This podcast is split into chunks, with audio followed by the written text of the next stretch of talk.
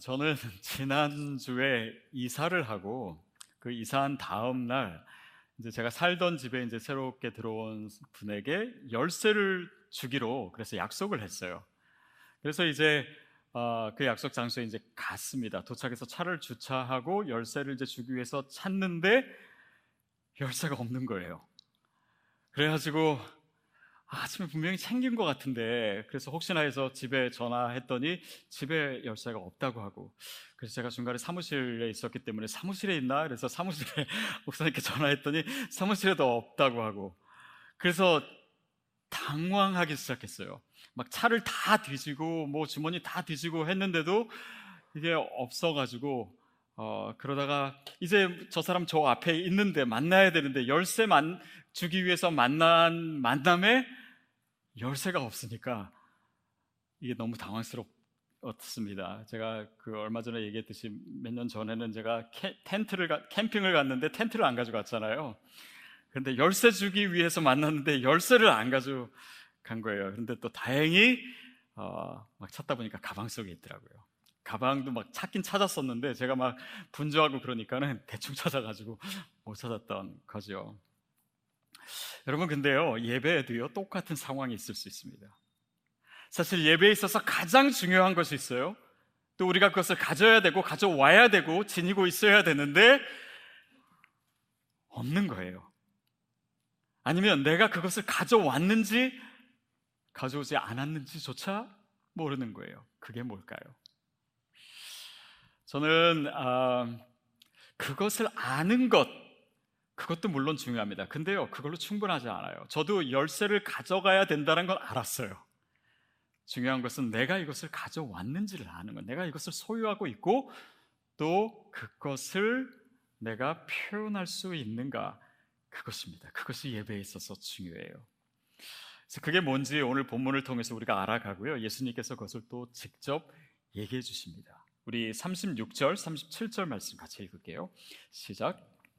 한 바리새인이 예수께 자기와 함께 잡수시기를 청하니 이에 바리새인의 집에 들어가 앉으셨을 때 그 동네에 죄를 지은 한 여자가 있어 예수께서 바리새인의 집에 앉아 계심을 알고 향유 담은 옥합을 가지고 와서 여러분 아마 이 이야기를 잘 아실 겁니다. 근데 여기서 중요한 것은 상황입니다.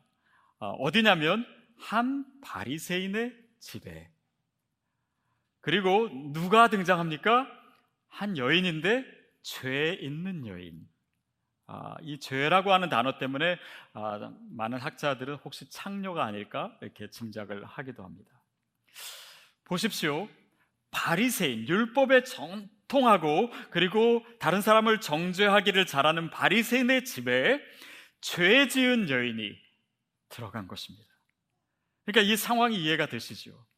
그러니까 다른 사람의 시선이 가장 따가운 곳에 또 나의 죄가 가장 적나라하게 드러날 수 있는 바로 그곳에 나를 정죄하고 있는 사람이 있는 곳에 이 여인이 들어간 거예요. 한마디로 불편한 곳입니다.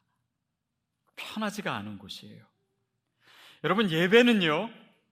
이 불편함 가운데 드려질 때 그 진정성을 발휘하기 시작합니다. 여러분 예배가 뭐라 그랬어요? 하나님을 향한 환대예요. 우리의 최선으로 그분을 환영하는 것입니다. 근데 그 환대라고 하는 단어에 전제되는 것은요. 나의 불편함이에요. 여러분이 누군가를 초대할 때도 수고해야 되듯이 그 불편함을 통해서 환대는 이루어집니다. 여러분 물론 아, 불편하다고 해서 최선의 예배가 이루어지는 것은 아니에요. 그러나 이 불편함을 감수하고 그 불편함을 넘어서는 가운데 우리 예배의 진정성이 세워질 수 있습니다. 아, 처음에 시드교회 예배 드릴 때 여러분 아, 기억하시는 분이 계실 거예요. 아, 의자도요, 여러분 지금 쿠션이 있는 의자에 앉죠? 이런 게 아니었습니다. 쇠로 된 아주 불편한 의자에 앉았고, 특히 새벽 예배 드릴 때는 깜깜한데 주차하기도 어렵고, 주차 봉사하기도 어렵고, 또 자리도 부족하고 또 주차 자리가 부족하니까는 길 건너서 주차해야 되고 거기서 주차하고 삥 돌아가지고 횡단보도 건너서 또 와야 되고 어떤 분은 막 그냥 건너는 분도 있긴 했지만은 뭐 하여튼 여러 가지가 불편했어요. 마룻바닥에서 예배했어요. 처음에는 불편했습니다. 나중에는 의자를 놨긴 놨는데요. 금방 어, 성도님들이 너무 많이 오셔가지고 어, 의자도 부족하게 되니까 어, 자기 의자는 자기가 가져왔어요. 그런 불편한 예배를 드렸습니다. 그러는 가운데 우리가 정말 아름다운 예배를 드릴 수가 있었어요. 또 뭐 이런 물리적인 불편 함도 있지만은 교회마다 특히 찬양 인도자들이 어려운 게 뭐냐면요. 성도님들이 이 선곡에 대해서 complain 하시는 경우가 많아요. 와, 찬송가를 더 많이 해달라 아니면 또 이런 곡들을 많이 해달라. 근데 저는 아, 이런 불평을 좀 듣고 싶습니다. 아, 젊은 분들은 아, 우리는 새로운 찬양이 좋고 contemporary한 찬양이 좋지만은 아, 어르신들을 위해서 찬송가를 좀 많이 해주세요. 라는 불평 듣고 싶어요. 또 어르신들은 우리에게는 옛날 찬송가가 너무 좋고 그렇지만 젊은 사람들이 힘차게 찬양하기 위해서 그런 새로운 찬양 많이 해주세요. 불편함입니다. 그런데 여러분, 이 불편함의 영성 뒤에는요, 더 높은 차원의 영성이 있습니다. 그러니까 그것으로 인해서 진정한 예배의 영성, 불편을 감수하는 가운데 드려지는 더 깊은 예배가 있어요. 또한 교회 안에서 예배당 안에서 드리는 예배뿐만 아니라 밖에 나가서도 마찬가지입니다. 뭐 우리 교회는 이제 주차장에서 이제 여러분이 예배 끝나고 차를 빼면은 어, 아마 이 참맨으로 가셔야 되는 분들은 여기서 좌회전하고 싶을 거예요. 그렇죠? 근데 우회전 해야 되잖아요. 좌회전 금지가 돼 있고. 그러니까 돌아가야 되고. 좀 우회전해서 가다 보면은 아마 거기서 이 유턴의 유혹을 느끼시는 분들도 아마 있을 거예요. 더 빠르니까. 근데 그 길이 좁아서 사실은 안 되거든요. 그래서 우회전해서 삥 돌아가야 되는 이 불편함이요. 세상에서의 예배의 시작입니다. 그것이 예배예요. 불편함을 감수하는 가운데 진정한 예배가 이루어져요. 그래서 여러분 기억하십시오. 여러분 앞에 편한 예배가 있고 불편한 예배가 있다면 무엇을 선택하겠습니까? 불편함을 선택하세요. 그래야지 내가 더 진정한 예배자 될 수 있습니다. 더 최선의 예배자가 될 수 있어요. 아멘이 없네요. 아멘. 아멘. 그것이 어, 그것이 오늘 우리가 정말 이 여인을 통해서 보게 되고 알게 되고 깨닫게 되는 예배의 영성입니다. 38절 말씀 같이 읽을게요. 시작. 예수의 뒤로 그 발 곁에 서서 울며 눈물로 그 발을 적시고 자기 머리털로 닦고 그 발에 입 맞추고 향유를 부으니 향유를 부었습니다. 다른 복음서에 보면은 이 향유가 얼마짜리라고 나오죠? 300데나리온. 그러니까 1데나리온이 노동자의 하루 풍사시니까 사실 굉장히 큰 돈이죠. 근데 그것을 드렸다. 그러니까 그것을 보고 뭐 가론 유다는 아 이것을 가난한 사람을 도, 도우면 더 좋을 뻔했습니다. 저건 낭비입니다.라고 비판을 했죠. 여러분 실용주의자들의 눈에 보기에는 예배는 낭비일 수 있습니다. 시간 낭비이고 에너지가 낭비되고 또 돈도 낭비일 수 있어요. 그러나 예배는요 거룩한 낭비를 통해서 또한 이루어집니다. 이 여인이 드린 것은요, 단지 그냥 비싼 향유가 아니었어요. 그녀는 예수님 앞에서 눈물을 흘리고 눈물로 예수님의 발을 씻고 또 머리카락으로 그 발을 닦고 그 발에 입 맞추고 비싼 향유를 부었습니다. 그것은 단지 어떤 물건이 아니라 그 마음이었고 그 모든 것을 쏟아붓는 그러니까 holistic한 전인적인 그런 헌신이었어요. 그것을 주님께서 드린 것입니다. 여러분 우리의 예배 또 특별히 여러분이 드리시는 이 예배 가운데도요 이런 거룩한 낭비가 느껴질 때가 많습니다. 또 어떤 성도님은요 주일날 올 때 75마일을 운전해서 오세요. 새벽 예배도 오세요.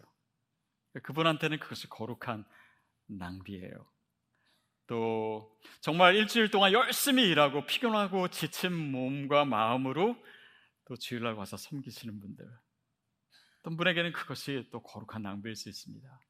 아마도 여러분 중에서는 오늘 주일 예배를 드리기 위해서 뭔가 다른 약속을 취소하고 또 다른 중요한 일정이 있을 수 있고 내가 일하면 더, 더 많은 돈을 벌 수도 있는데 그것을 다 내려놓고 예배 드리시는 분들이 분명히 있을 거예요. 예배는 그렇게 드려지는 것입니다. 거룩한 낭비가 있어요. 그것이 우리의 예배의 영성이 될 때요. 그것이 우리의 삶으로 가기 시작해요. 음, 몇주 전입니다. 근데 이제 주일날 예배가 끝나고 어, 그날은 좀 그 스케줄이 여러 개가 있었어요. 먼저는 주차팀 어, 모임이 있어가지고 식사하러 갔습니다. 그래서 점심 식사를 한참 하고 그 있는데 다음 그 MC 모임이었는데 이제 그 리더께서 연락을 했어요. 목사님 어, 너무 많이 드시지 마세요. 그리고 와서 또 식사하셔야 되니까. 저는 이미 많이 먹었는데 어, 그 메시지를 받고 그래서 가서는 그냥 조금만 먹으면 되겠다 이렇게 생각을 했어요. 근데 그 MC 모임에 갔는데 세상에 세상에 저는 그렇게 음식을 많이 차린 신방은 처음이에요. 음식을 너무 많이 차리신 거예요. 근데 그날 MC 멤버들이 다 모이기로 했는데 다들 뭔가 이렇게 그날 다 일이 막 생기는 일들이 많아가지고 몇 명이 왔냐면 한 명이 오셨어요. 그리고 저희 부부가 간 거예요. 그러니까 저는 이미 배가 부른데 조금 먹을 수가 없더라고요. 그래서 먹는데 먹는 가운데 너무 가슴이 아팠어요. 이분이 이 음식을 준비하느라고 얼마나 많이 수고했을까? 이 메뉴를 생각하느라고 얼마나 많이 고민했을까? 이것 때문에 장도 보고 요리도 하고 이분도 일주일 내내 일하시는 분인데 얼마나 피곤한 몸으로 이렇게 준비했는데 다들 안 오시니까는 너무 가슴이 아, 아팠습니다. 그리고 나서 저는 또 그 다음 약속 가서도 또 먹었어요. 여러분 제가 배가 좀 나와도요. 여러분이 너무 흉보지 않기를 바랍니다. 근데 사실요 MC에서 그런 일들이 많더라고요. 그래서 저는 여러분이 MC 리더를 다 해봐야 된다는 게 그런 마음을 겪어보시는 거예요. 이 거룩한 낭비가 무엇인지 음식을 싸줘도 너무 많이 남았거든요. 그런 거룩한 낭비를 통해서 우리가 주님 앞에 나아갈 때 그 주님의 마음을 느끼게 돼요. 주님께서 우리에게 희생하신 것을 내가 알게 돼요. 또 그 가운데 우리의 영성이, 우리의 예배의 영성이 우리 삶으로 확장되는 것을 느끼게 됩니다. 왜냐하면 우리의 모든 헌신에는 이런 거룩한 낭비가 있기 때문이에요. 예수님께서 그 상황 속에서 아, 그 바리새인 시몬에게 하신 말씀이 있습니다. 44절부터 46절까지 말씀 우리 같이 읽겠습니다. 시작. 돌아보시며 시몬에게 이르시되 이 여자를 보느냐 내가 내 집에 들어올 때 너는 내게 발 씻을 물도 주지 아니하였으되 이 여자는 눈물로 내 발을 적시고 그 머리털로 닦았으며 너는 내게 입 맞추지 아니하였으되 그는 내가 들어올 때부터 내 발에 입 맞추기를 그치지 아니하였으며 너는 내 머리에 감단유도 붙지 아니하였으되 그는 향유를 내 발에 부었느니라. 예수님께서 이 시몬에게 약간 책망하시듯이 너는 내가 집에 들어왔을 때 발 씻을 물도 안 줬고 또 입 맞추지도 않았고 그리고 머리에 감단유도 붙지 않았다. 근데 사실 이 말에는 약간의 어폐가 있는 것이요. 예전에 족장 시대 같은 때는 어, 이렇게 손님들이 오면 발에 발을 씻을 수 있도록 물을 줬대요. 근데 예수님 당시에는 그런 문화는 거의 사라지고 없었을 때입니다. 그러니까 그렇게 안 해도 큰 상관이 없는 상황이에요. 머리에 기름을 붓고 이런 것은 그 당시에 일반적이지 않은 것이었습니다. 그러니까 실제로 예수님을 초대한 이 시몬의 입장에서 봤을 때 뭐 별로 뭐 그냥 우리가 해야 될 것은 다 한 것 같은 그런데 예수님께서 굳이 이것을 지적하시고 이 여인은 그러지 않았다. 이 여인은 눈물로 내 발을 씻었고 계속해서 내 발에 입을 맞췄고 이 비싼 향유를 부었다고 말씀하시는 것은 이 시몬에게 없는 무언가가 이 여인에게 있었다는 거예요. 그리고 그것을 47절 마지막에서 예수님께서 말씀하십니다. 함께 읽겠습니다. 시작. 이러므로 내가 내게 말하노니 그의 많은 죄가 사하여졌도다. 이는 그의 사랑함이 많음이라. 사함을 받는 일이 적은 자는 적게 사랑 하느니라. 그의 사랑함이 많음이라. 누가 더 예수님을 사랑했다고요? 그 여인이. 그러니까 그 주님 앞에 나온 그 모습과 그 모든 이 헌신이 그 가운데 있었던 것이 무엇입니까? 사랑이었어요. 시몬에게는 그게 없었던 것입니다. 여러분, 예배는 구원에 대한 반응이라고 했습니다. 그렇죠? 자, 그 구원이 무엇입니까? 나를 죄에서, 나를 영원한 형벌에서 구원해 주신, 나를 용서해 주신, 내 죄를 사해 주신 그 예수님에 대한, 그 하나님에 대한 나의 반응이 예배예요. 그런데 그 은혜를 받고 내가 구체적으로 무엇으로 반응하냐면 그것이 바로 사랑입니다. 그것이 예배예요. 사랑입니다. 그래서요, 오늘 본문 말씀은요, 헌금에 대한 이야기가 아닙니다. 사랑에 대한 이야기예요. 그 여인의 모습을 보십시오. 그 모습 하나하나가 사랑의 표현이에요. 단지 헌신의 얘기가 아닙니다. 사랑의 이야기예요. 그렇기 때문에 그 비싼 향유는 그저 낭비가 아니었습니다. 사랑의 표현이었죠. 저는 처음에 이 본문을 어, 대할 때는 약간의 의아하는 마음도 있었습니다. 어, 물론 예수님이 기뻐하셨겠지만은 그래도 이게 너무 비싼 거 아닌가. 근데 예수님이 아무렇지도 않게 그거를 받아주시는 모습이 사실은 약간 어, 이해가 안 됐어요. 근데 이것이 그녀의 정말 가슴 깊은 사랑이기 때문에 예수님은 말리실 수가 없었을 거다. 이런 생각이 들었습니다. 그리고 목회를 하다 보면 그런 상황을 저도 만날 때가 있어요. 최근에 돌아가신 어느 한 권사님이 시드교회 처음 시작되실 때, 아, 그냥 이렇게 건물도 없고 학교에서 예배 드리는 모습이 늘 마음에 걸리셨었나 봐요. 근데 그분이 자기가 가진 그렇게 돈이 많이 가지신 분도 아니에요. 가지신 것 중에 조금을 남겨놓고 모든 걸 다 교회에 드리시겠다고 하시더라고요. 그래서 제가 말렸어요. 관사님 그러시지 않으셔도 된다고. 저희가 건물을 지금 곧바로 할 계획도 없고. 근데 계속 말씀드려도 몇 번을 말씀드려도 이분의 고집을 제가 꺾을 수가 없더라고요. 결국 그 헌금을 하셨어요. 사랑으로 드리는 것은 말릴 수가 없습니다. 저 이번 부활절 때 우리가 그 음식을 먹는다고 했잖아요. 근데 그거를 우리 성도님 한 분이 지정 헌금을 하셨어요. 근데 이분 사실 지금 되게 어려운 상황에서 질병과 투병하고 계신 분인데 헌금을 하시는데 제가 말릴 수가 없더라고요. 왜냐하면 이게 사랑이기 때문에 정말 주님께 드리고자 하는 것이기 때문에 그것이 예수님의 모습이지 않았나 싶습니다. 그런데 보십시오. 예배라고 하는 단어는요.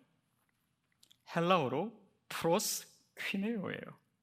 프로스 무엇을 향해서 to towards 하는 것입니다. 근데 퀴네오가 뭐냐면 입맞추다예요. 무슨 의미인지 아시겠죠?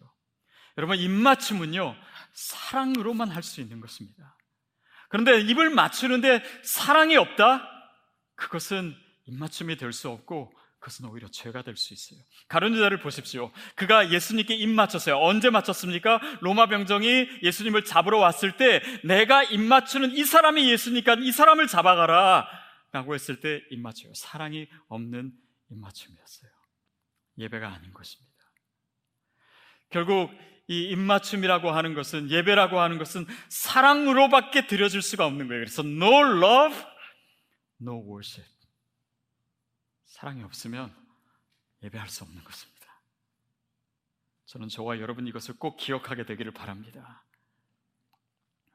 이건 단지 뭐 사랑해야 된다 어떤 당위를성을 얘기한다거나 아니면 내가 정말 주님을 사랑하는지도 모르겠는데 그런 사랑을 억지로라도 끌어내라 라고 하는 것이 아닙니다. 여러분, 여러분에게 이미 그 사랑이 주어졌어요. 그 사랑이 있습니다. 한 번은 저희 아들이 어렸을 때입니다. 어, 한국에서 저희 장인어른과 장모님이 오셨어요. 근데 오실 때 뭐 아이들 먹을 거를 잔뜩 한국에서 사갖고 오셨어요. 뭐 간식 같은 거. 아, 그 중에 하나가 뭐였냐면은 제가 사진 보여드릴게요. 아, 이거 아세요? 꿈틀이 아세요? 근데 제 아들이 이걸 받고 되게 어, 좋아했고 그래서 먹는데 할아버지가 옆에 계셨어요. 그때 얘가 막 손을 손으로 그 아, 아내를 막 그 찾더니 제일 긴 거, 이게 왕꿈틀이는 제일 긴 게 하나 있거든요. 그거를 찾아가지고 할아버지를 드리더라고요. 이 할아버지가 그걸 보고 굉장히 감동을 받으셨어요. 얘가 제일 좋은 걸 나한테 주는구나. 근데 이걸 좋아하셔서 그러셨겠어요? 근데 한번 생각해 보세요. 이거요, 누가 가지고 오셨다고요? 아들이 산 게 아니에요. 할아버지가 가지고 오신 거예요. 그리고 이런 이 표현이 나오기 전에 이 손자를 위해서 그동안 사주신 선물이나 사랑 베푸신 것은요, 헤아릴 수 없이 많아요. 그러니까 이것을 주는 행위가 예배라고 한다면 우리 예배가 정말 억지로 주님을 사랑해서가 아니라 주님께서 우리에게 이미 허락하신 이 풍성하고 이 감당할 수 없고 헤아릴 수 없는 이 사랑을 받고 우리가 그것을 표현하는 것이에요. 그것이 바로 이 여인이 보여준 사랑입니다. 오늘 본문의 맥락을 보면요. 예수님이 십자가에 달리시기 전이에요. 고난을 앞두고 계신 상황입니다. 그러니까 예수님께서 우리를 용서하시기 위해서 그의 모든 것을 주시기 위해서 오신 그분의 사역이 이루어지기 전에 그러니까 그 사랑의 맥락 가운데서 이 여인이 자기를 받아주신 그 주님께 그 사랑을 표현한 거예요. 예수님이 시몬에게 얘기하실 때 이런 내용이 있습니다. 어느 한 사람이 이제 다른 사람에게 이제 돈을 빌려줬는데 50데나리온 빚진 자가 있고 500데나리온 빚진 자가 있다. 누가 더, 아, 근데 주인이 이거 다 탕감해 줬어요. 누가 더 그 빚을 준 자를 사랑하겠느냐? 많이 탕감받은 사람이겠죠. 그러니까 더 큰 사랑을 느끼고 느끼는 만큼 우리가 이 예배를 통해서 주님을 사랑한다 표현하는 것이지요. 그래서 예배는요, 이런 사랑의 만남입니다. 그 사랑의 관계 속에서 불편함도 없고 또 낭비라고 하는 개념이 성립될 수가 없는 거예요. 왜냐하면 예수님께서 이미 우리에게 오셨다라고 하는 것이 무엇입니까? 그분이 그 하늘 보좌를 버리고 우리의 시간과 공간의 제약 속으로 오신 거예요. 그 불편을 감당하신 것입니다. 예수 그리스도가 십자가에 달리심으로 그 극도의 불편함을 그가 끌어안으신 거예요. 여러분, 우리 정말 먼지와 같은 우리를, 나를 용서하시기 위해서 하나님의 아들이 꼭 죽으셔야 됩니까? 거룩한 낭비인 거예요. 우리가 감당할 수 없는 낭비가 바로 우리의 구원을 위해서 주어졌던 것입니다. 그래서 여러분 기억하십시오. 주님은 우리에게 돈을 원하시는 것이 아닙니다. 그분은 사랑을 원하세요. 그분은 우리의 많은 일들을 원하시는 것이 아닙니다. 그분은 우리의 사랑을 원하세요. 그분은 우리의 정말 멋진 음악을 원하시는 것이 아닙니다. 그분은 사랑을 원하세요. 그 사랑을 예배를 통해서 우리가 드리고 있습니까? 여러분, 그것이야말로 예배에 꼭 필요한 것입니다. 이것이야말로 최선의 예배를 여는 열쇠예요.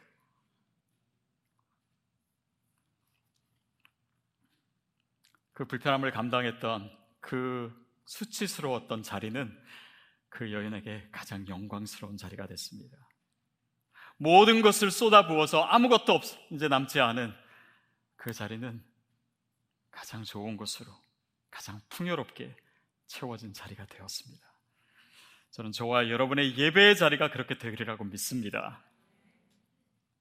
오늘 우리가 드리는 예배 또한 삶의 예배, 우리가 일생을 통해서 드리는 예배의 자리가 그런 충만하고 아름다운 축복의 자리가 되기를 주님의 이름으로 축복합니다.